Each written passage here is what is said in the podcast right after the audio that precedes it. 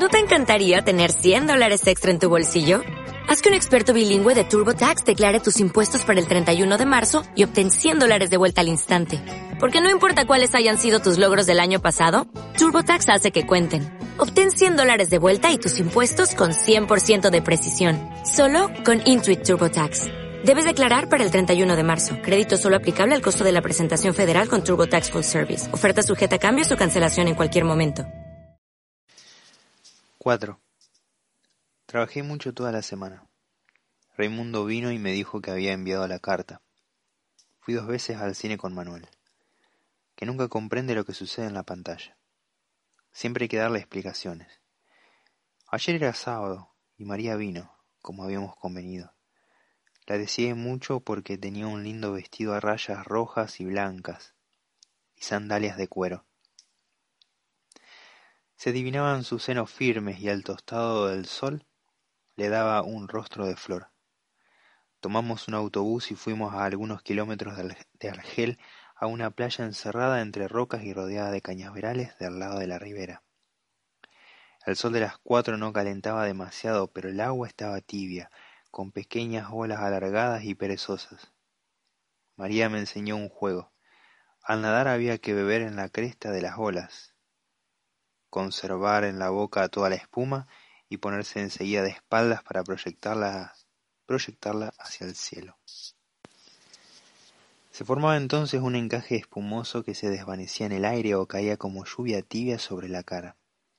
Pero al cabo sentí la boca quemada por la amargura de la sal. María se me acercó entonces y se estrechó contra mí en el agua. Puso su boca contra la mía, su lengua refrescaba mis labios y rodamos entre las olas durante un momento. Cuando nos vestimos nuevamente en la playa, María me miraba con ojos brillantes. La besé. A partir de ese momento no hablamos más.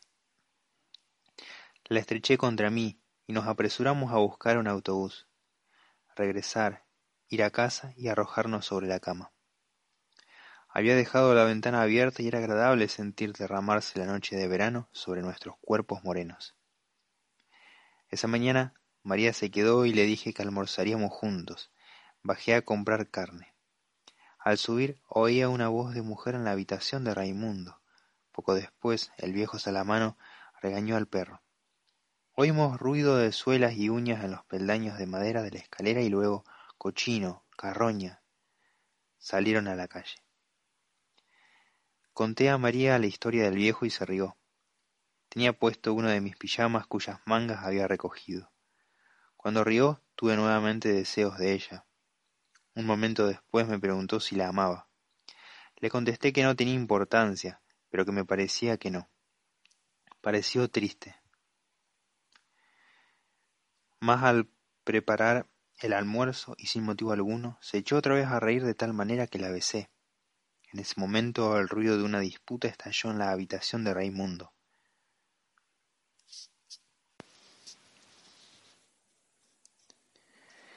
Se oyó al principio una voz aguda de mujer y luego Raimundo que decía Me has engañado, me has engañado. Yo te voy a enseñar a engañarme. Algunos ruidos sordos y la mujer aulló, pero de tan terrible manera que inmediatamente el pasillo se llenó de gente. También María y yo salimos. La mujer gritaba sin cesar y Raimundo pegaba sin cesar. María me dijo que era terrible y no respondí. Me pidió que fuese a buscar a un agente, pero le dije que no me gustaban los agentes. Sin embargo, llegó con el inquilino del segundo, que es plomero. Golpeó en la puerta y no se oyó nada. Golpeó con más fuerza y al cabo de un momento la mujer lloró otra vez y Raimundo abrió. Tenía un cigarrillo en la boca y el aire dulzón. La muchacha se precipitó hacia la puerta y, declaró a la gente que Raimundo le había pegado. Tu nombre, dijo la gente.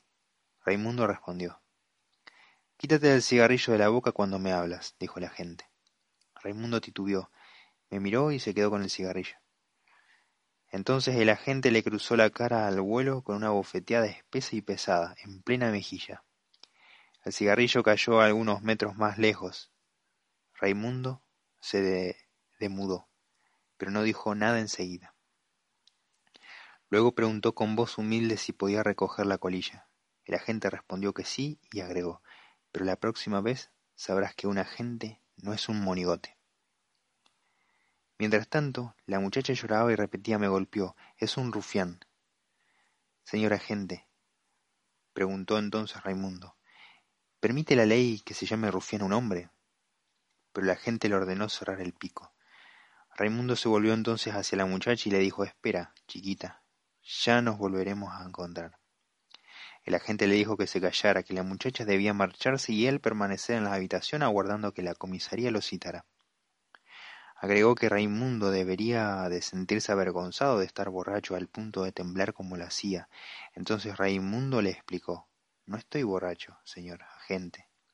Estoy aquí delante de usted y tiemblo contra mi voluntad. Cerró la puerta y todos se fueron. María y yo concluimos de preparar el almuerzo. Pero ella no tenía hambre. Yo comí casi todo. A la una se fue y dormí un poco. A eso de las tres llamaron a mi puerta y entró Raimundo. Me quedé acostado. Se sentó en el borde de la cama. Quedó un momento sin hablar y le pregunté cómo había ocurrido el asunto. Me contó que había hecho lo que quería, pero que ella le había dado un bofetón y entonces él le había pegado. En cuanto al resto, yo lo había visto. Le dije que me parecía que ahora estaba castigada y que debía de sentirse contento. Era también su opinión, y observó que el agente había actuado bien, pero que no cambiarían nada los golpes que ella había recibido. Agregó que conocía bien a los agentes y que sabía cómo había que manejarse con ellos. Me preguntó entonces si había esperado que respondiera al bofetón del agente. Contesté que no había esperado nada y que por otra parte no me gustaban los agentes. Raimundo pareció muy contento. Me preguntó si quería salir con él. Me levanté y comencé a peinarme. Me dijo entonces que era necesario que le sirviera como testigo. A mí me era indiferente, pero no sabía qué debía decir. Según Raimundo, bastaba declarar que la muchacha lo había engañado. Acepté servirle como testigo. Salimos y Raimundo me ofreció un aguardiente. Luego quiso jugar una partida de billar y perdí por un pelo. Después quería ir al burdel, pero le dije que no porque no tenía ganas.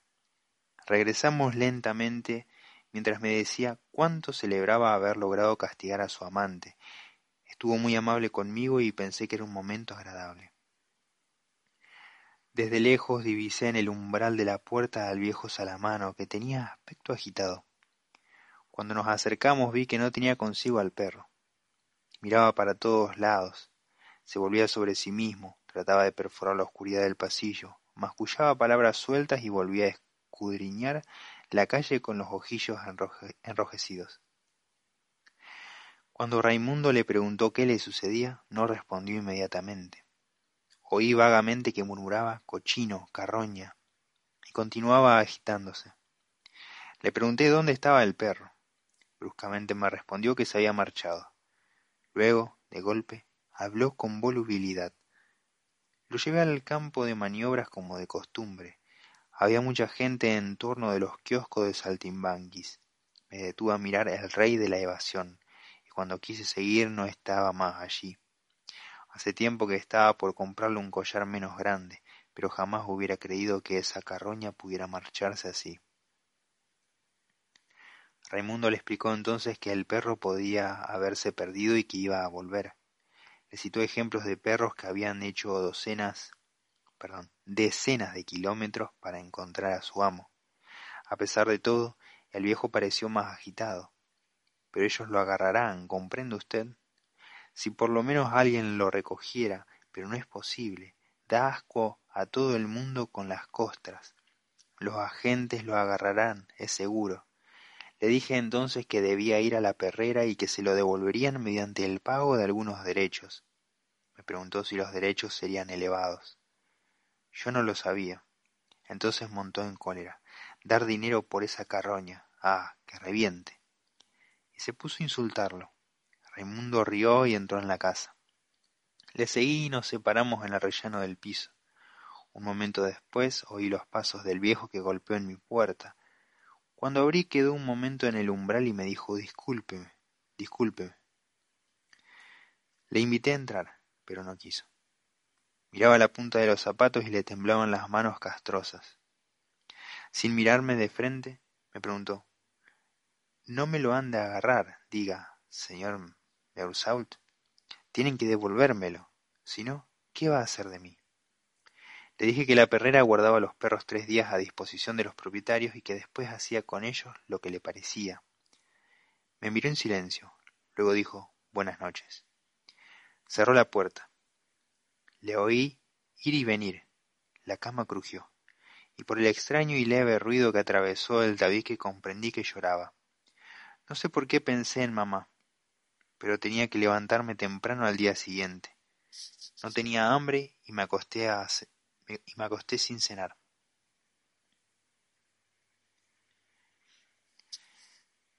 Cinco. Raimundo me telefonó a la oficina. Me dijo que uno de sus amigos, a quien le había hablado de mí, me invitaba a pasar el día domingo en su cabañuela cerca de Argel. Contesté que me gustaría mucho ir, pero que, que había prometido dedicar el día a una amiga. Raimundo me dijo enseguida que también le invitaba a ella. La mujer de su amigo se sentiría muy contenta de no hallarse sola en medio de un grupo de hombres. Quise cortar enseguida porque sé que al patrón no le gusta que nos telefoneen de afuera pero Raimundo me pidió que esperase y me dijo que hubiera podido transmitirme la invitación por la noche, pero que quería advertirme de otra cosa. Había sido seguido todo el día por un grupo de árabes entre los cuales se encontraba el hermano de su antigua amante. Si lo ves, si lo ves cerca de casa, avísame. Dije que quedaba convenido. Poco después, el patrón me hizo llamar, y en el primer momento me sentí molesto porque pensé que iba a decirme que telefoneara menos y trabajara más. Pero no era nada de eso. Me declaró que iba a hablarme de un proyecto todavía muy vago. Quería solamente tener mi opinión sobre el asunto. Tenía la intención de instalar una oficina en París, que trataría directamente en esa plaza sus asuntos con las grandes compañías, y quería saber si estaría dispuesto a ir. Ello me permitiría vivir en París, y también viajar una parte del año. Usted es joven y me parece que es una vida que debe de gustarle. Dije que sí, pero que en el fondo me era indiferente. Me preguntó entonces si no me interesaba un cambio de vida.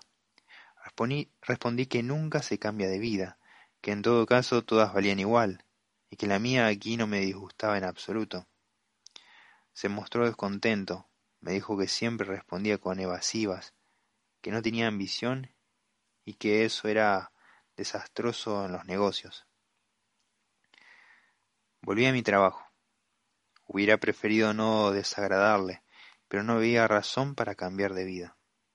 Pensándolo bien, no me sentía desgraciado.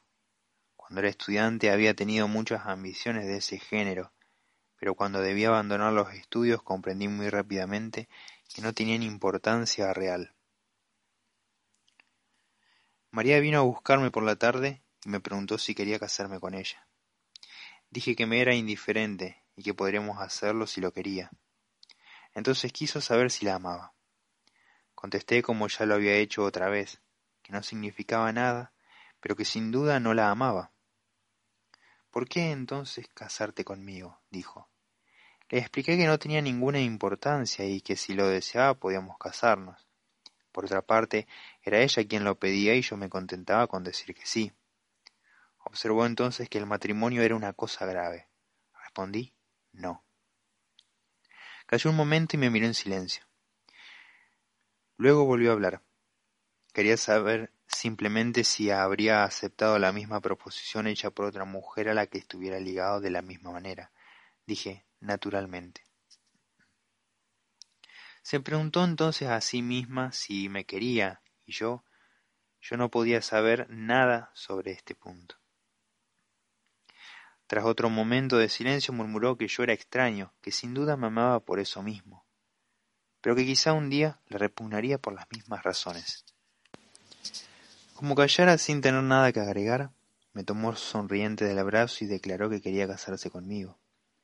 Respondí que lo haríamos cuando quisiera, le hablé entonces de la proposición del patrón, y María me dijo que le gustaría conocer París.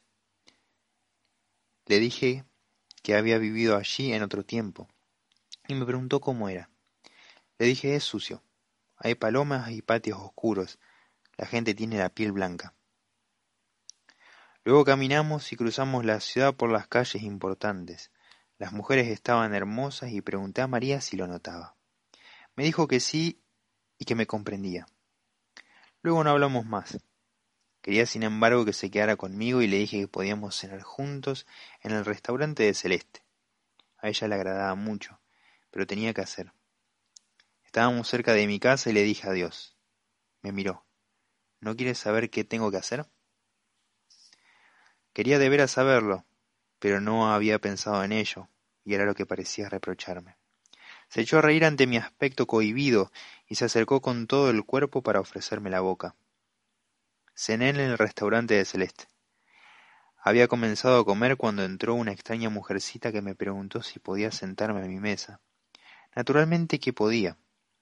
Tenía ademanes bruscos y ojos brillantes en una pequeña cara de manzana. Se quitó la chaqueta, se sentó y consultó febrilmente la lista. Llamó a Celeste y pidió inmediatamente todos los platos con voz a la vez precisa y precipitada. Mientras esperaba los entremeses, abrió el bolso, sacó un cuadradito de papel y un lápiz. Calculó de antemano la cuenta. Luego extrajo de un bolsillo la suma exacta, aumentada con la propina, y la puso delante de sí. En ese momento le trajeron los entremeses, que devoró a toda velocidad. Mientras esperaba el plato siguiente, sacó además del bolso un lápiz azul y una revista que publicaba los programas radiofónicos de la semana. Con mucho cuidado, señaló una por una casi todas las audiciones. Como la revista tenía una docena de páginas, continuó minuciosamente este trabajo durante toda la comida. Yo había terminado ya y ella seguía señalando con la misma aplicación. Luego se levantó, se volvió a poner la chaqueta con los mismos movimientos precisos de autómata y se marchó. Como no tenía nada que hacer, salí también y la seguí un momento. Se había colocado en el cordón de la acera, y con rapidez y seguridad increíbles seguía su camino sin desviarse ni volverse. Acabé por perderla de vista y volver sobre mis pasos. Me pareció una mujer extraña, pero la olvidé bastante pronto.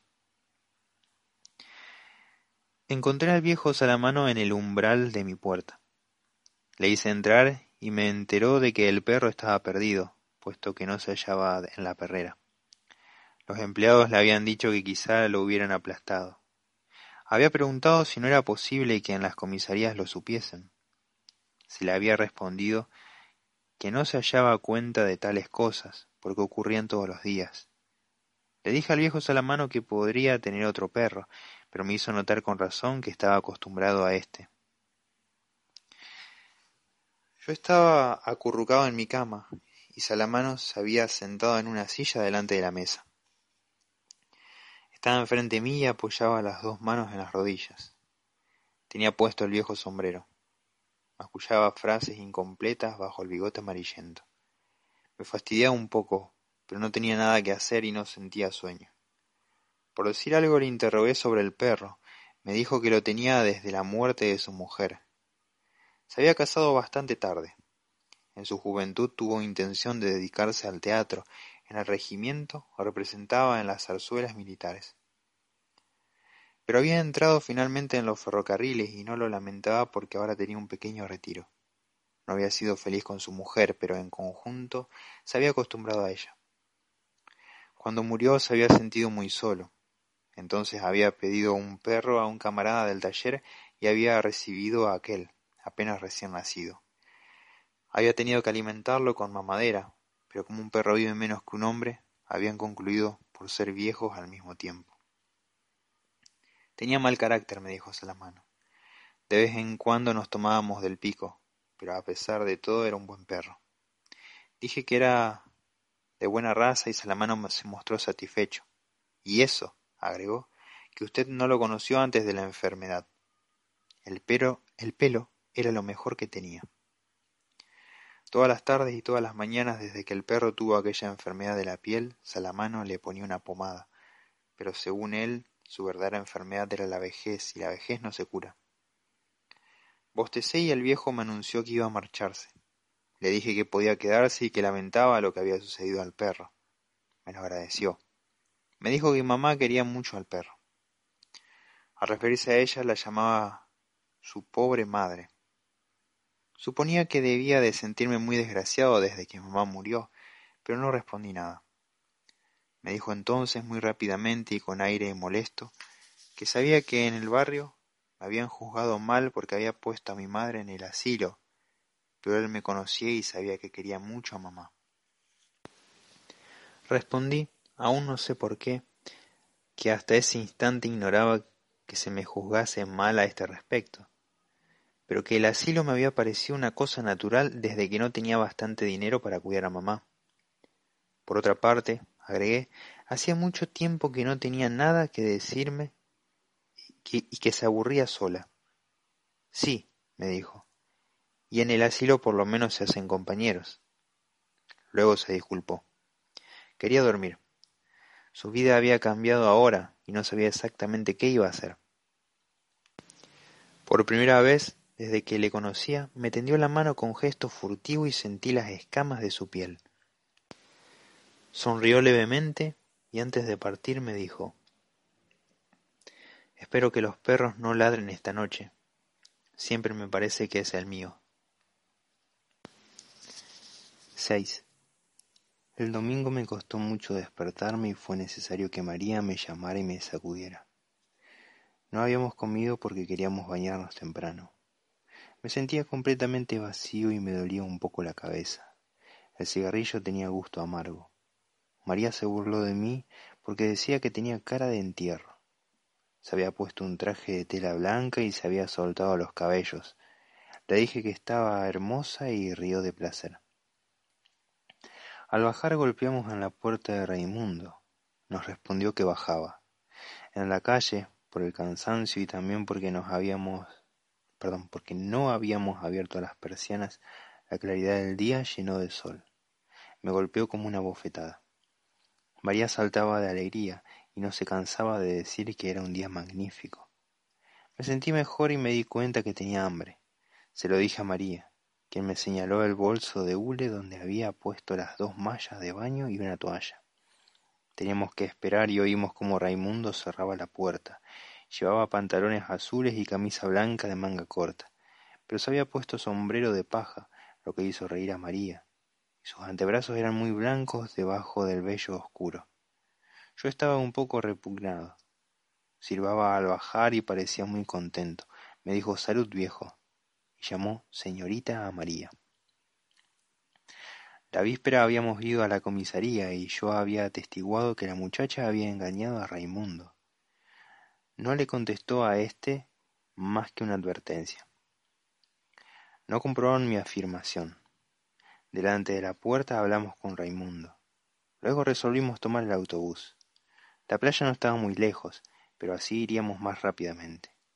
Raimundo creía que su amigo se alegraría al vernos llegar temprano. Íbamos a partir cuando Raimundo de golpe me hizo una señal para que mirara enfrente. Vi un grupo de árabes pegados contra el escaparate de la tabaquería. Nos miraban en silencio pero a su modo, ni más ni menos que si fuéramos piedras o árboles secos. Raimundo me dijo que el segundo a partir de la izquierda era el individuo y pareció preocupado. Sin embargo, agregó que la historia ya estaba concluida. María no comprendía muy bien y nos preguntó de qué se trataba. Le dije que eran unos árabes que odiaban a Raimundo. Hizo entonces que partiéramos enseguida. Raimundo se irguió, rió y dijo que era necesario apresurarse. Nos dirigimos a la parada del autobús que estaba un poco más lejos, y Raimundo me anunció que los árabes no nos seguían. Me volví. Estaban siempre en el mismo sitio y miraban con la misma indiferencia al lugar que acabábamos de dejar. Tomamos el autobús. Raimundo, que parecía completamente aliviado, no cesaba de hacerle bromas a María. Me di cuenta de que le gustaba, pero ella casi no le respondía. De vez en cuando me miraba riéndose. Vamos a los arrabales de Argel. La playa no queda lejos de la parada del autobús, pero tuvimos que cruzar una pequeña meseta que domina el mar que baja luego hacia la playa. Estaba cubierta de piedras amarillentas y de asfódelos blanquísimos que se destacaban en el azul ya firme del cielo. María se entretenía en deshojar las flores, golpeándolas con el bolso de hule. Caminamos entre filas de pequeñas casitas de cercos verdes o blancos, algunas hundidas con sus corredores bajo los tamarindos, otras desnudas en medio de las piedras. Desde antes de llegar al borde de la meseta podía verse el mar inmóvil y, más lejos, un cabo soñoliento y macizo en el agua clara. Un ligero ruido de motor se elevó hasta nosotros en el aire calmo, y vimos muy lejos un pequeño barco pescador que avanzaba imperceptiblemente por el mar deslumbrante. María recogió algunos lirios de roca. Desde la pendiente que bajaba hacia el mar vimos que había ya bañistas en la playa. El amigo de Raimundo vivía en una pequeña cabañuela de madera en el extremo de la playa. La casa estaba adosada a las rocas y el agua bañaba los pilares que la sostenían por el frente. Raimundo nos presentó. El amigo se llamaba Masón. Era un, era un individuo grande, de cintura y espaldas macizas, con una mujercita regordeta y graciosa, de acento parisiense. Nos dijo enseguida que nos pusiésemos cómodos y que había peces fritos, que había pescado esa misma mañana. Le dije cuánto me gustaba su casa. Me informó que pasaba allí los sábados, los domingos y todos los días de asueto. Me llevo muy bien con mi mujer, agregó. Precisamente su mujer se reía con María. Por primera vez quizá pensé verdaderamente en que iba a casarme. Mason, Mason quería bañarse, pero su mujer y Raimundo no querían ir. Bajamos los tres y María se arrojó inmediatamente al agua. Mason y yo esperamos un poco. Hablaba lentamente, y noté que tenía la costumbre de completar todo lo que decía con un y diré más, incluso cuando en el fondo no agregaba nada al sentido de la frase. A propósito de María me dijo es deslumbrante y diré más encantadora. No presté más atención a ese tic porque estaba ocupado en gozar del bienestar que me producía el sol. La arena comenzaba a calentar bajo los pies. Contuve aún el deseo de entrar en el agua pero concluí por decir a Amazon, vamos. Me zambullí. Él entró en el agua lentamente y me sumergió cuando perdió pie. Nadaba bastante mal, de manera que le dejé para reunirme con María. El agua estaba fría y me gustaba nadar. Nos alejamos con María y nos sentimos unidos en nuestros movimientos y en nuestra satisfacción. Hicimos la plancha mar adentro, y sobre mi rostro vuelto hacia el cielo, el sol sacaba los últimos velos de agua que me corrían hacia la boca. Vimos que Mason regresaba a la playa para tenderse al sol. De lejos parecía enorme. María quiso que nadáramos juntos. Me puse detrás para tomarla por la cintura. Ella avanzaba a abrazadas y yo la ayudaba agitando los pies. El leve ruido del agua removida nos siguió durante la mañana hasta que me sentí fatigado. Entonces dejé a María y volví nadando regularmente y respirando con fuerza. En la playa me tendí boca abajo junto a Mason y apoyé la cara en la arena. Le dije qué agradable, y él pensaba lo mismo. Poco después vino María. Me volví para verla llegar.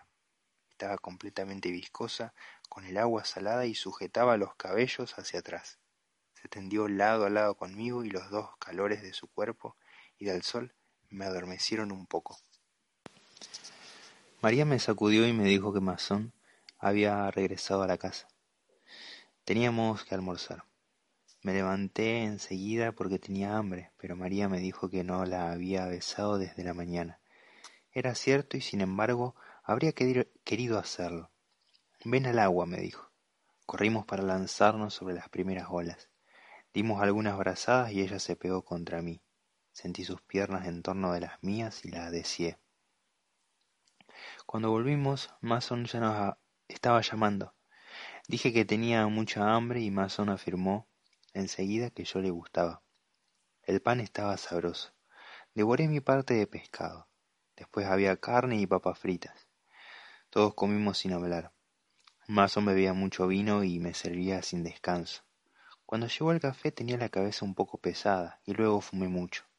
Mason, Raimundo y yo habíamos proyectado pasar juntos el mes de agosto en la playa, con gastos comunes.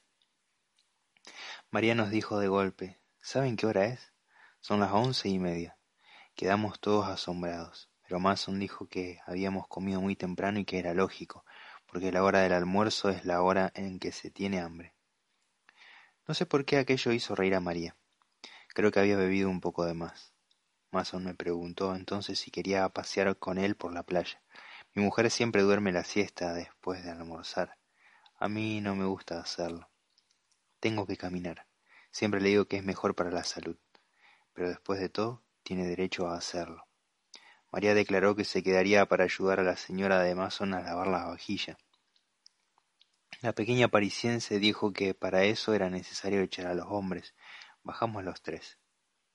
El sol caía casi a plomo sobre la arena y el resplandor en el mar era insoportable. Ya no había nadie en la playa. En las cabañuelas que bordeaban la meseta, suspendidas sobre el mar, se oían ruidos de platos y de cubiertos. Se respiraba apenas en el calor de piedra que subía desde el suelo. Al principio Raimundo y Mason hablaron de cosas y personas que yo no conocía. Comprendí que hacía mucho que se conocían y que hasta habían vivido juntos en cierta época. Nos dirigimos hacia el agua y caminamos por la orilla del mar. De vez en cuando una pequeña ola más larga que otra venía a mojar nuestros zapatos de lona. Yo no pensaba en nada porque estaba medio amodorrado con tanto sol sobre la cabeza desnuda. De pronto Raimundo dijo a Mason algo que no oí bien, pero al mismo tiempo divisé en el extremo de la playa y muy lejos de nosotros a dos árabes de albornoz que venían en nuestra dirección. Miré a, miré a Raimundo y me dijo, es él. Continuamos caminando. Mason preguntó cómo habrían podido seguirnos hasta allí. Pensé que debían de habernos visto tomar el autobús con el bolso de playa, pero no dije nada. Los árabes avanzaban lentamente y estaban ya mucho más próximos. Nosotros no habíamos cambiado nuestro paso. Pero Raimundo dijo si hay gresca, tú, Mason, tomas al segundo. Yo me encargo de mi individuo. Tú, Meursault, si llega a otro, es para ti. Dije sí, y Mason metió las manos en los bolsillos. La arena recalentada me parecía roja ahora. Avanzábamos con paso parejo hacia los árabes. La distancia entre nosotros disminuyó regularmente. Cuando estuvimos a algunos pasos unos de otros, los árabes se detuvieron. Mason y yo habíamos disminuido el paso. Raimundo fue directamente hacia el individuo. No pude, no pude oír bien lo que le dijo, pero el otro hizo ademán de darle un cabezazo. Raimundo golpeó entonces por primera vez y llamó enseguida a Mason. Mason fue hacia aquel que se le había designado y golpeó dos veces con todas sus fuerzas. El otro se desplomó en el agua con la cara hacia el fondo y quedó algunos segundos así mientras las burbujas rompían en la superficie en torno de su cabeza. Raimundo había golpeado también al mismo tiempo y el otro tenía el rostro ensangrentado. Raimundo se volvió hacia mí y dijo vas a ver lo que va a cobrar. Le grité cuidado, tiene cuchillo, pero Raimundo tenía ya el brazo abierto y la boca tajeada. Mason dio un salto hacia adelante, pero el otro árabe se había levantado y se había colocado detrás del que estaba armado. No nos atrevimos a movernos. Retrocedimos lentamente sin dejar de mirarnos y detenernos a raya con el cuchillo. Cuando vieron que tenía bastante campo, huyeron rápidamente mientras nosotros quedamos clavados bajo el sol y Raimundo se apretaba el brazo que goteaba sangre.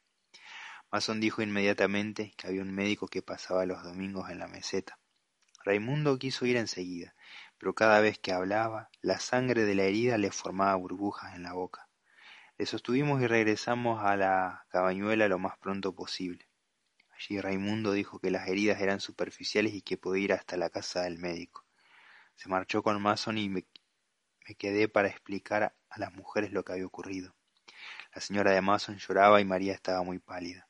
A mí me molestaba darles explicaciones. Acabé por callarme y fumé mirando el mar. Hacia la una y media Raimundo regresó con Mason. Tenía el brazo vendado y un esparadrapo en el rincón de la boca. El médico le había dicho que no era nada, pero Raimundo tenía aspecto muy sombrío. Mason trató de hacerle reír, pero no hablaba más. Cuando dijo que bajaba a la playa le pregunté a dónde iba. Me respondió que quería tomar aire. Mason y yo dijimos que íbamos a acompañarle, entonces montó en cólera y nos insultó. Mason declaró que no había que contrariarle, pero, de todos modos, le seguí. Caminamos mucho tiempo por la playa. El sol estaba ahora abrasador. Se rompía en pedazos sobre la arena y sobre el mar. Tuve la impresión de que Raimundo sabía a dónde iba, pero sin duda era una falsa impresión. En el extremo de la playa llegamos al fin a un pequeño manantial que corría por la arena hacia el mar detrás de una gran roca. Allí encontramos a los dos árabes. Estaban acostados con los grasientos albornoces. Parecían enteramente tranquilos y casi apaciguados. Nuestra llegada no cambió nada. El que había herido a Raimundo le miraba sin decir nada. El otro soplaba una cañita y, mirándonos de reojo, repetía sin cesar las tres notas que sacaba del instrumento. Durante todo este tiempo no hubo otra cosa más que el sol y el silencio con el leve ruido del manantial y las tres notas. Luego Raimundo echó mano al revólver de bolsillo, pero el otro no se movió y continuaron mirándose. Noté que el que tocaba la flauta tenía los dedos de los pies muy separados. Sin quitar los ojos de su adversario, Raimundo me preguntó ¿Lo tumbo? Pensé que si le decía que no, se excitaría y seguramente tiraría.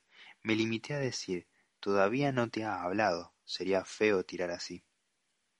En medio del silencio y del calor se oyó aún el leve ruido del agua y de la flauta. Luego Raimundo dijo Entonces voy a insultarlo, y cuando conteste lo tumbaré. Le respondía así es, pero si no saca el cuchillo no puedes tirar. Raimundo comenzó a excitarse un poco. El otro tocaba siempre y los dos observaban cada movimiento de Raimundo.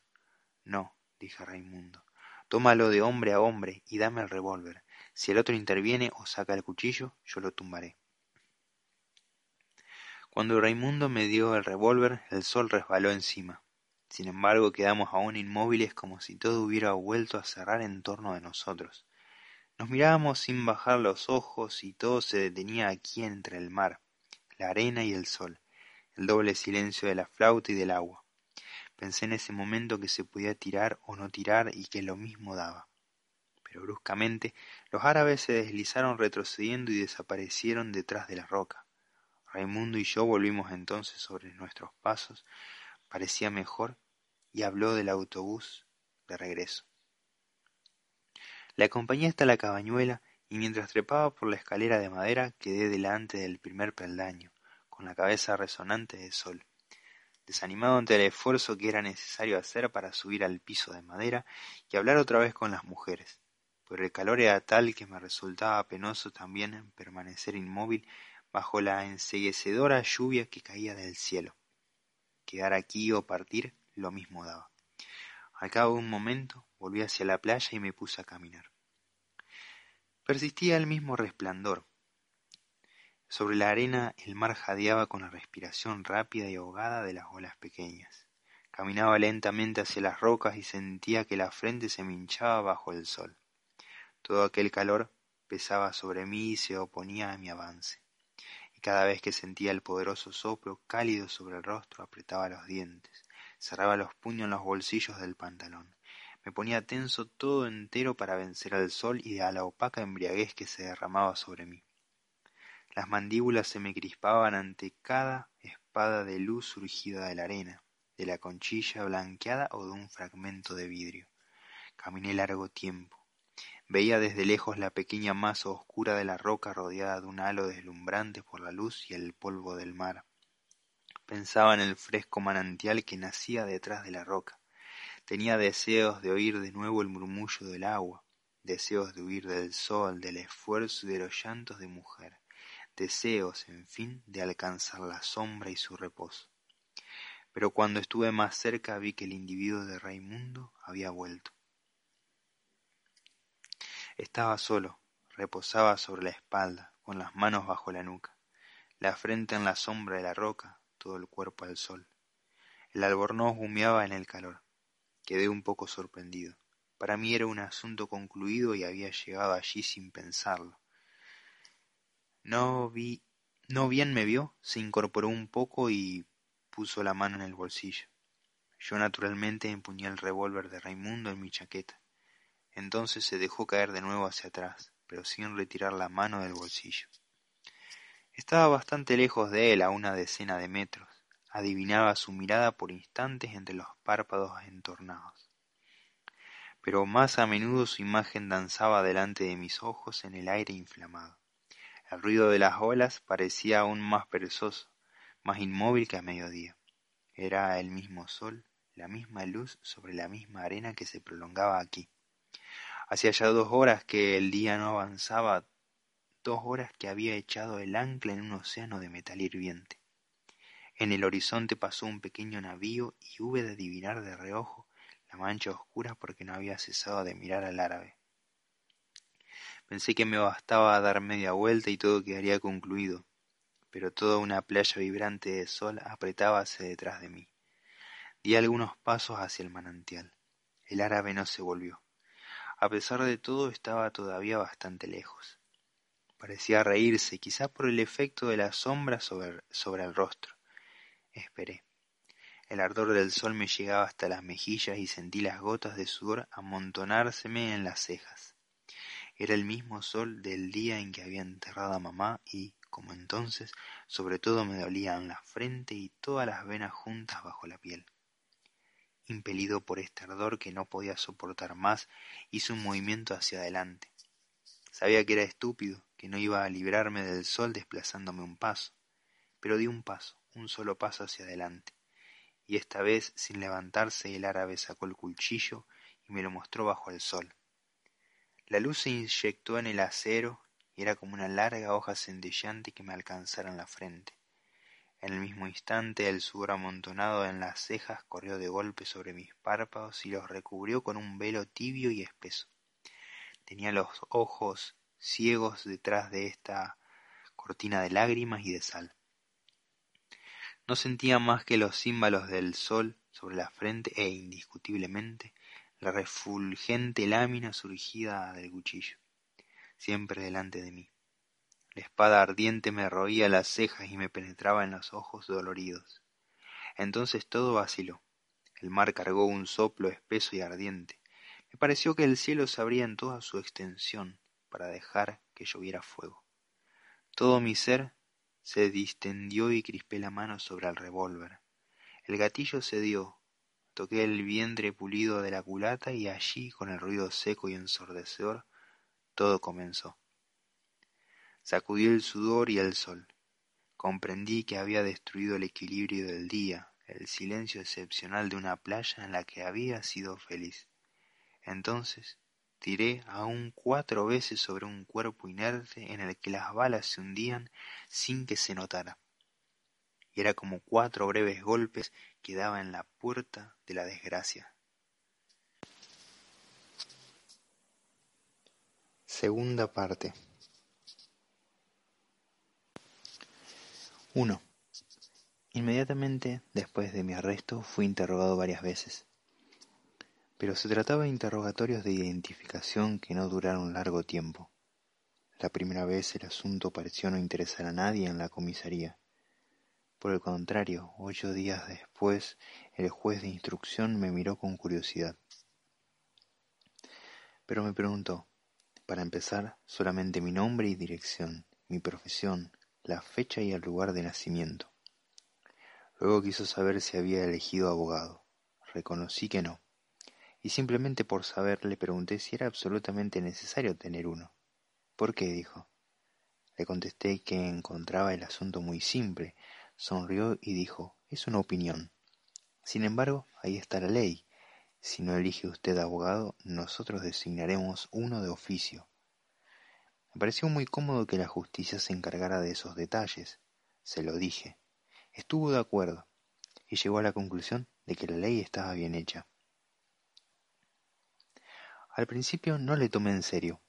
Me recibió en una habitación cubierta de cortinajes, sobre el escritorio había una sola lámpara que iluminaba el sillón donde me hizo sentar mientras él quedaba en la oscuridad. Había leído una descripción semejante en los libros y todo me pareció un juego. Después de nuestra conversación, por el contrario, le miré y vi un hombre de rasgos finos, ojos azules hundidos, muy alto, con largos bigotes grises y abundantes cabellos casi blancos. Me pareció muy razonable y simpático en resumen a pesar de algunos tics nerviosos que le estiraban la boca. Cuando salí, hasta iba a tenderle la mano, pero recordé a tiempo que había matado a un hombre. Al día siguiente un abogado vino a verme a la prisión. Era bajito y grueso, bastante joven, con los cabellos cuidadosamente alisados. A pesar del calor, yo estaba en mangas de camisa. Llevaba traje oscuro, cuello palomita y una extraña corbata de gruesas rayas blancas y negras. Puso sobre la cama la cartera que llevaba bajo el brazo. Se presentó y me dijo que había estudiado el expediente. El asunto era delicado pero no dudaba del éxito si le tenía confianza. Le agradecí y me dijo vamos al grano. Se sentó en la cama y me explicó que había tomado informes sobre mi vida privada. Se había sabido que mi madre había muerto recientemente en el asilo. Se había hecho entonces una investigación en Marengo. los instructores se habían enterado de que yo había dado pruebas de insensibilidad el día del entierro de mamá. Usted comprenderá, me dijo el abogado, me molesta un poco tener que preguntarle esto, pero es muy importante. Si no encuentro alguna propuesta, será un sólido argumento para la acusación. Quería que le ayudara. Me preguntó si había sentido pena aquel día. Esta pregunta me sorprendió mucho y me parecía que me habría sentido muy molesto si yo hubiera tenido que formularla. Sin embargo, respondí que había perdido un poco la costumbre de interrogarme y que me era difícil informarle. Sin duda quería mucho a mamá, pero eso no quería decir nada. Todos los seres normales habían deseado más o menos la muerte de aquellos a quienes amaban. Aquí el abogado me interrumpió y pareció muy agitado. Me hizo prometer que no diría tal cosa en la audiencia ni ante el juez instructor. Le expliqué que tenía una naturaleza tal que las necesidades físicas alteraban a menudo mis sentimientos. El día del entierro de mamá estaba muy cansado y tenía sueño. De manera que no me di cuenta de lo que pasaba. Lo que podía afirmar con seguridad es que hubiera preferido que mamá no hubiese muerto. Pero el abogado no pareció conforme. Me dijo, eso no es bastante. Reflexionó. Me preguntó si podía decir que aquel día había dominado mis sentimientos naturales. Le dije, no, porque es falso. Me miró en forma extraña como si le inspirase un poco de repugnancia. Me dijo casi malignamente que en cualquier caso el director y el personal del asilo serían oídos como testigos y que podía resultarme una muy mala jugada. Le hice notar que esa historia no tenía relación con mi asunto pero se limitó a responderme que era evidente que nunca había estado en relaciones con la justicia. Se fue con aire enfadado. Hubiese querido retenerle, explicarle que deseaba su simpatía, no para ser defendido mejor, sino, si puedo decirlo, naturalmente. Me daba cuenta sobre todo de que, de que lo ponía en una situación incómoda. No me comprendía y estaba un poco resentido conmigo, Sentía deseo de asegurarle que yo era como todo el mundo, absolutamente como todo el mundo. Pero todo esto en el fondo no tenía gran utilidad y renuncié por pereza. Poco después me condujeron nuevamente ante el juez de instrucción. Eran las dos de la tarde y esta vez el escrito estaba lleno de luz, apenas tamizada por una cortina de gasa. Hacía mucho calor, me hizo sentar y con suma cortesía me declaró que por un contratiempo mi abogado no había podido venir, pero tenía derecho de no contestar a sus preguntas y de esperar a que el abogado pudiese asistirme. Dije que podía contestárselas. Apretó con el dedo un botón sobre la mesa. Un joven escribiente vino a colocarse casi a mis espaldas. Nos acomodamos ambos en los sillones. Comenzó el interrogatorio. Me dijo en primer término que se me describía como un carácter taciturno y reservado, y quiso saber cuál era mi opinión. Respondí, nunca tengo gran cosa que decir. Por eso me callo. Sonrió como la primera vez. Estuvo de acuerdo en que era la mejor de las razones y agregó, por otra parte, esto no tiene importancia alguna. Se calló. Me miró y siguió bruscamente, diciéndome con rapidez, quien me interesa es usted. No comprendí bien qué quería decir con eso, y no contesté nada. Hay cosas, agregó, que no entiendo en su acto. Estoy seguro de que usted me ayudará a comprenderlas. Dije que todo era muy simple. Me apremió para que describiese el día. Le relaté lo que ya le había contado, resumido para él. Raimundo, la playa, el baño, la reyerta, otra vez la playa, el pequeño manantial, el sol y los cinco disparos de revólver. A cada frase decía, bien, bien.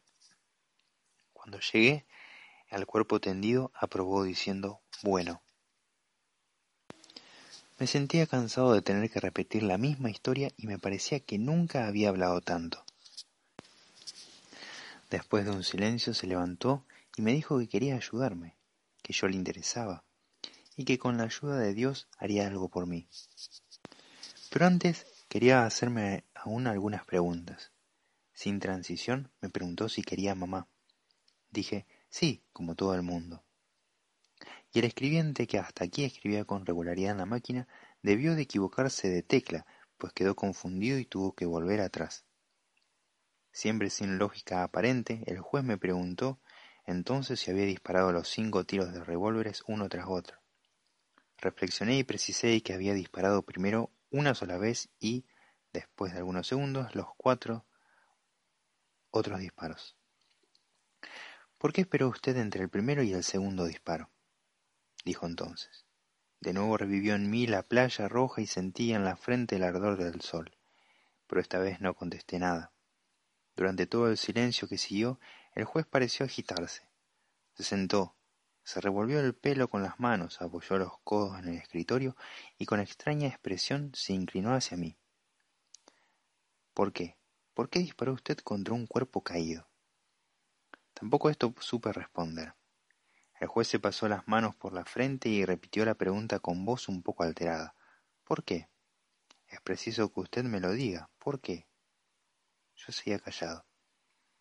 Bruscamente se levantó, se dirigió a grandes pasos hacia un extremo del despacho y abrió el cajón de un archivo. Extrajo de él un crucifijo de plata que blandió volviendo hacia mí, y con voz enteramente cambiada, casi trémula, gritó ¿Conoce usted a este? Dije sí, naturalmente. Entonces me dijo muy deprisa y de un modo apasionado que él creía en Dios, y que estaba convenido de que ningún hombre era tan culpable como para que Dios no lo perdonase, pero que para eso era necesario que el hombre, por su arrepentimiento, se volviese como un niño cuya alma está vacía y dispuesta a aceptarlo todo. Se había inclinado con todo el cuerpo sobre la mesa, agitaba el crucifijo casi sobre mí. A decir verdad, yo había seguido muy mal su razonamiento, ante todo porque tenía calor, porque unos moscardones se posaban en mi cara y también porque me atemorizaba un poco. Me daba cuenta al mismo tiempo de que era ridículo porque yo era el criminal, después de todo. Sin embargo, continuó. Comprendí más o menos que en su opinión no había más que un punto oscuro en mi confesión, era el hecho de haber esperado para tirar el segundo disparo de revólver. El resto estaba muy bien, pero él no comprendía por qué había esperado.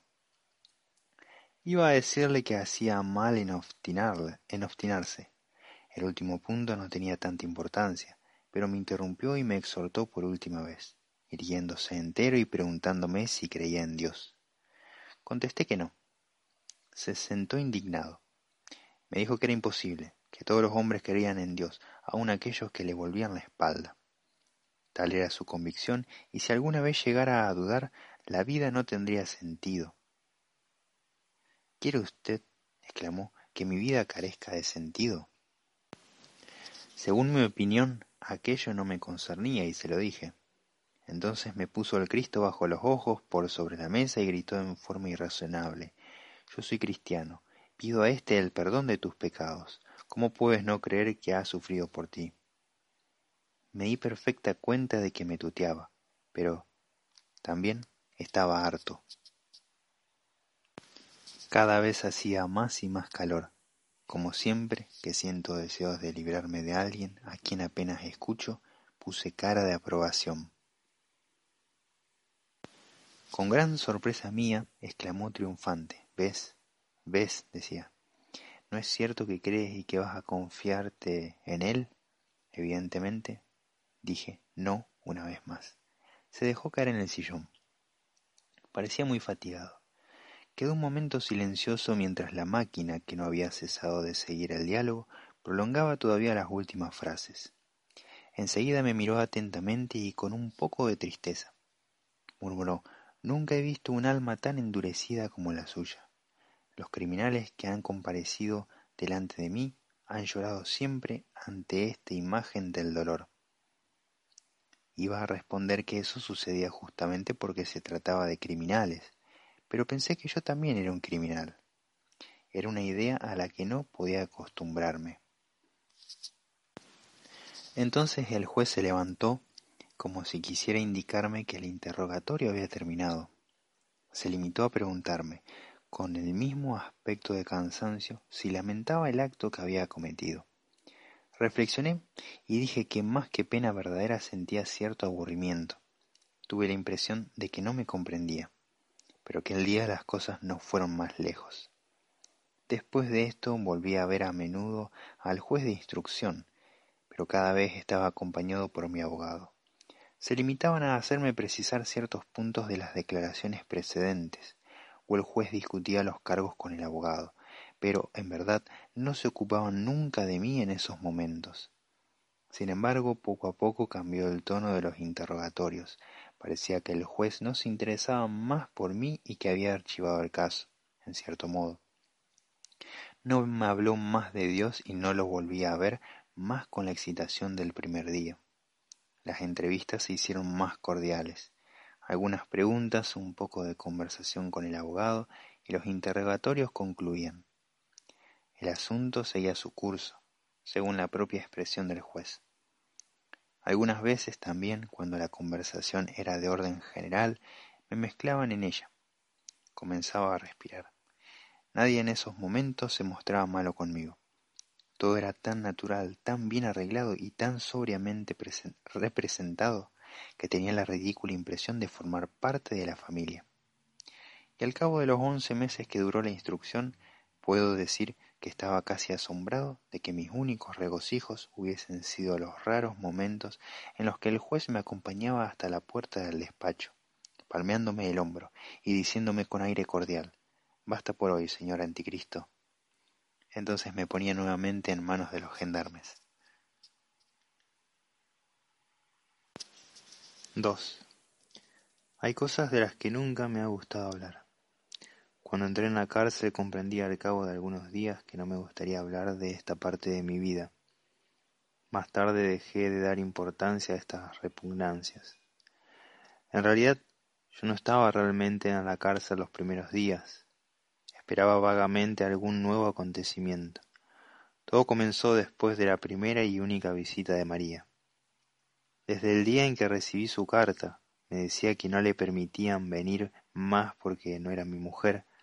Desde ese día sentí que la celda era mi casa y que mi vida se detenía allí. El día de mi arresto, de mi arresto, perdón, de mi arresto, me encerraron al principio en una habitación donde había varios detenidos, la mayor parte árabes. Al verme, se rieron. Luego me preguntaron qué había hecho. Dije que había matado a un árabe y quedaron silenciosos. Pero un momento después cayó la noche. Me explicaron cómo había que arreglar la estera en la que debía de acostarme. Arrollando uno de los extremos podía hacerse una almohada. Toda la noche me corrieron las chinches en la cara. Algunos días después me aislaron en una celda en la que dormía sobre una tabla de madera. Tenía una cubeta para las necesidades y una jofaina de hierro. La cárcel se hallaba en lo alto de la ciudad y por la pequeña ventana podía ver el mar. Un día en que estaba aferrado a los barrotes con el rostro extendido hacia la luz, entró un guardián y me dijo que tenía una visita. Se me ocurrió que, que sería María y era ella. Para ir al locutorio, seguí por un largo pasillo. Luego una escalera y, para terminar, otro pasillo. Entré en una gran habitación iluminada por una amplia abertura. La sala estaba dividida en tres partes por dos altas rejas que la cortaban a lo largo. Entre las dos rejas había un espacio de ocho a diez metros que separaba a los visitantes de los presos. Vi a María enfrente de mí, con el vestido a rayas y el rostro tostado. De mi lado había una decena de detenidos, árabes la mayor parte.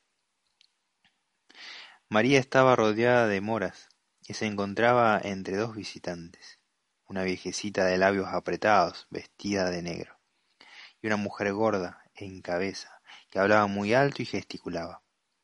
Debido a la distancia que había entre las rejas, los visitantes y los presos se veían obligados a hablar muy alto.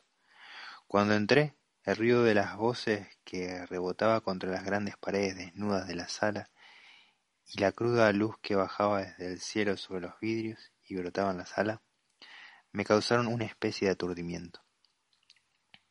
Mi celda era más tranquila y más oscura. Necesité algunos segundos para adaptarme. Sin embargo, concluí por ver cada rostro con nitidez, destacado a plena luz. Observé que un guardián estaba sentado en el extremo del pasillo entre las dos rejas. La mayor parte de los presos árabes, así como sus familias, estaban en cuclillas frente a frente, pero no gritaban. A pesar del tumulto lograban entenderse hablando muy bajo.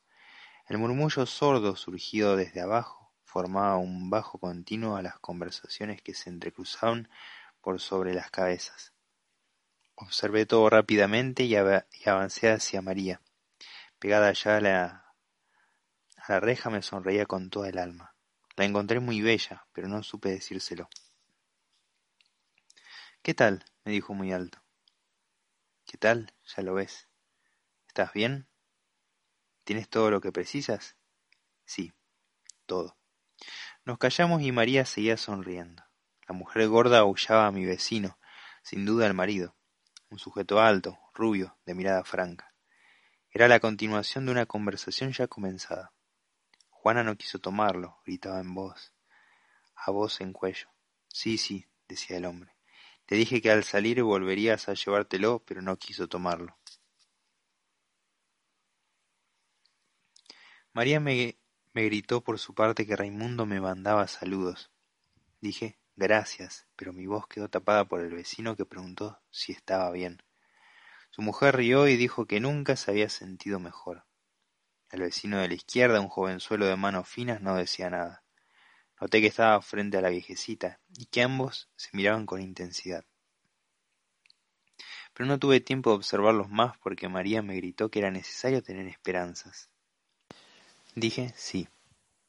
Al mismo tiempo la miraba y tenía deseos de oprimirle el hombro por encima del vestido.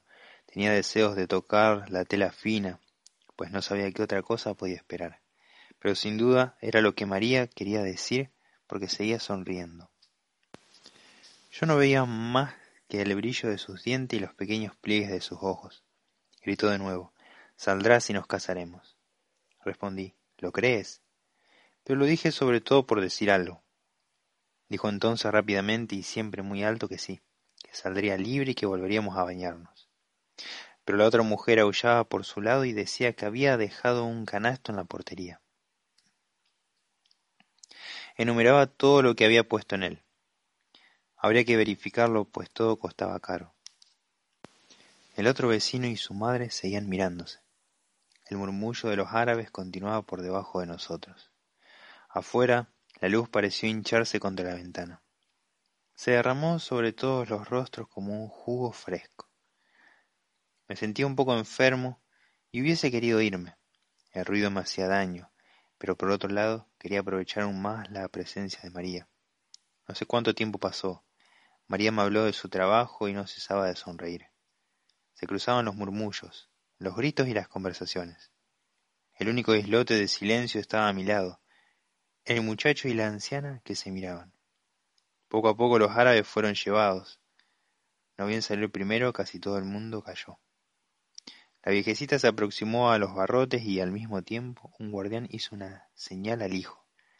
Dijo hasta pronto, mamá. Y ella pasó la mano entre dos barrotes para hacerle un saludo lento y prolongado.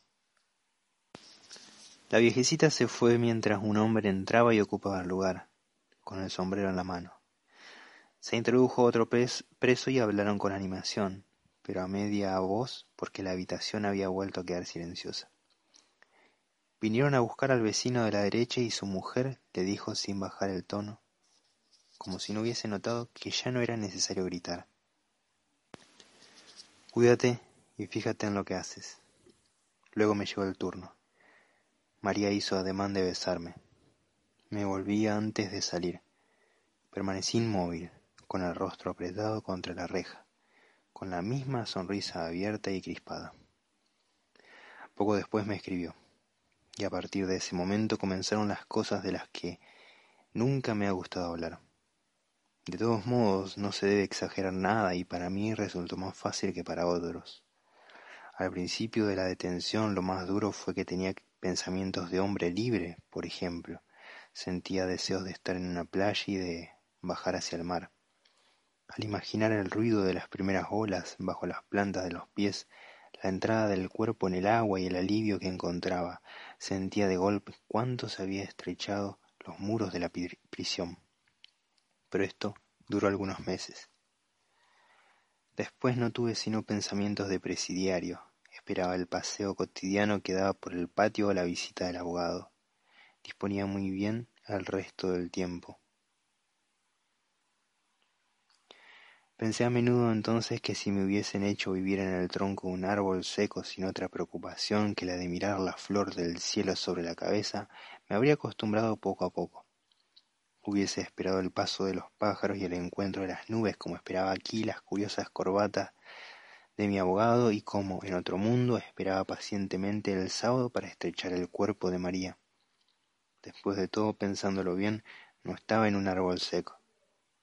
Había otros más desgraciados que yo. Por otra parte, mamá tenía la idea, y la repetía a menudo, de que uno acaba por acostumbrarse a todo en cuanto a lo demás, en general no iba tan lejos. Los primeros meses fueron duros, pero precisamente el esfuerzo que debía hacer ayudaba a pasarlos.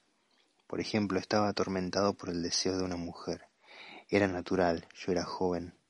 No pensaba nunca en María particularmente, pero pensaba de tal manera en una mujer, en las mujeres, en todas las que había conocido, en todas las circunstancias en las que había amado, que la celda se llenaba con todos sus rostros y se poblaba con mis deseos. En cierto sentido esto me desequilibraba, pero en otro mataba el tiempo. Había concluido por ganar la simpatía del guardián jefe que acompañaba al mozo de la cocina a la hora de las comidas. Él fue quien primero me habló de mujeres, me dijo que era la primera cosa de la que se quejaban los otros. Le dije que yo era como ellos y que encontraba injusto este tratamiento, pero, dijo, precisamente para eso los ponen a ustedes en la cárcel. ¿Cómo para eso? Pues sí, la libertad es eso, se les priva de la libertad. Nunca había pensado en ello. Asentí, es verdad. Le dije, si no, ¿dónde estaría el castigo? Sí, usted comprende las cosas, los demás no, pero concluyen por satisfacerse por sí mismos. El guardián se marchó enseguida. Hubo también los cigarrillos. Cuando entré en la cárcel me quitaron el cinturón, los cordones de los zapatos, la corbata y todo lo que llevaba en los bolsillos, especialmente los cigarrillos. Una vez en la celda pedí que me los devolvieran. Pero se me dijo que estaba prohibido. Primeros días fueron muy duros. Quizás haya sido esto lo que más me abatió. Chupaba trozos de madera que arrancaba de la tabla de la cama. Soportaba durante todo el día una náusea perpetua. No comprendía por qué me privaban de aquello que no hacía mal a nadie. Más tarde comprendí que también formaba parte del castigo, pero ya me había acostumbrado a no fumar más y este castigo me había perdón, había dejado de ser para mí. Fuera de estas molestias no me sentía demasiado desgraciado. Una vez más todo el problema consistía en matar el tiempo. A partir del instante en que aprendí a recordar, concluí por no aburrirme en absoluto. Me ponía a veces a pensar en mi cuarto y con la imaginación salía de un rincón para volver detallando mentalmente todo lo que encontraba en el camino. Al principio lo hacía rápidamente, pero cada vez que volvía a empezar era un poco más largo. Recordaba cada mueble y de cada uno cada objeto que en él se encontraba y cada objeto todos los detalles y de los detalles una incrustación, una grieta, un borde gastado, los colores y las imperfecciones. Al mismo tiempo ensayaba no perder el hilo del inventario, hacer una enumeración completa. Es cierto que fue al cabo de algunas semanas, pero podía pasar horas nada más que con enumerar lo que se encontraba en mi cuarto. Así, cuanto más reflexionaba, más cosas desconocidas o olvidadas extraía de la memoria. Comprendía entonces que un hombre que no hubiera vivido más que un solo día podía vivir fácilmente cien años en una cárcel. Tendría bastantes recuerdos para no aburrirse. En cierto sentido era una ventaja. Existía también el sueño. Al principio dormía mal por la noche y nada durante el día. Poco a poco las noches fueron mejores y pude también dormir de día, pero decir que en los últimos meses dormía de 16 a 18 horas por día. Me quedaba por lo tanto seis horas para matar con comida, las necesidades naturales, los recuerdos y las historias del checoslovaco. Entre el jergón y la tabla de la cama había encontrado en efecto casi pegado al género un viejo trozo de periódico amarillento y transparente relataba un hecho policial cuyo comienzo faltaba pero que había debido ocurrir en Checoslovaquia. Un hombre había partido de un pueblo checo para hacer fortuna. Al cabo de veinticinco años había regresado rico, con su mujer y un hijo. La madre y una hermana dirigían un hotel en el pueblo natal. Para sorprenderlas había dejado a la mujer y al hijo en otro establecimiento y había ido a casa de la madre, que no le había reconocido cuando entró. Por broma, se le ocurrió tomar una habitación, había mostrado el dinero. Durante la noche la madre y la hermana le habían asesinado martillazos para robarle y habían arrojado el cuerpo al río. Por la mañana había venido la mujer y sin saberlo había revelado la identidad del viajero. La madre se había ahorcado. La hermana se había arrojado a un pozo. Debo de haber leído esta historia mil, miles de veces. Por un lado era inverosímil, por otro era natural. De todos modos me parecía que el viajero lo había merecido en parte y que nunca se, se debe jugar.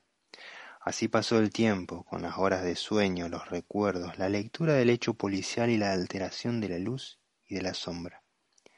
Había leído que en la cárcel se concluía por perder la noción del tiempo, pero no tenía mucho sentido para mí.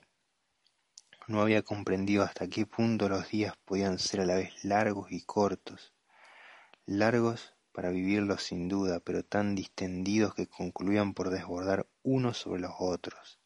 Perdían el nombre, las palabras ayer y mañana eran las únicas que conservaban un sentido para mí. Cuando un día el guardián me dijo que estaba allí desde hacía cinco meses, le creí, pero no le comprendí. Para mí era el mismo día que desarrollaba sin cesar en la celda y la misma tarea que proseguía. Ese día, después de la partida del guardián, me miré en el agua de la escudilla. Me pareció que mi imagen continuaba seria, aun cuando ensayaba sonreír. La agité delante de mí, sonreí y conservó el mismo aire severo y triste. El día concluía y era la hora de la que no quiero hablar, la hora sin nombre en la que los ruidos de la noche subían desde todos los pisos de la cárcel en un cortejo de silencio. Me acerqué a la claraboya y con, y la, con la última luz contemplé una vez más mi imagen. Seguía siempre seria y nada tenía que y nada tenía de sorprendente, pues en ese momento yo lo estaba también. Pero al mismo tiempo y por primera vez desde hacía largos meses oí distintamente el sonido de mi voz. Reconocí que era la que resonaba desde hacía muchos días en mi oído y comprendí que durante todo ese tiempo había hablado solo. Recordé entonces lo que decía la enfermera en el entierro de mamá. No, no había escapatoria y nadie puede imaginar lo que son las noches en las cárceles. ¿No te encantaría tener 100 dólares extra en tu bolsillo? Haz que un experto bilingüe de TurboTax declare tus impuestos para el 31 de marzo y obtén 100 dólares de vuelta al instante. Porque no importa cuáles hayan sido tus logros del año pasado, TurboTax hace que cuenten. Obtén 100 dólares de vuelta y tus impuestos con 100% de precisión. Solo con Intuit TurboTax. Debes declarar para el 31 de marzo. Crédito solo aplicable al costo de la presentación federal con TurboTax Full Service. Oferta sujeta a cambios o cancelación en cualquier momento.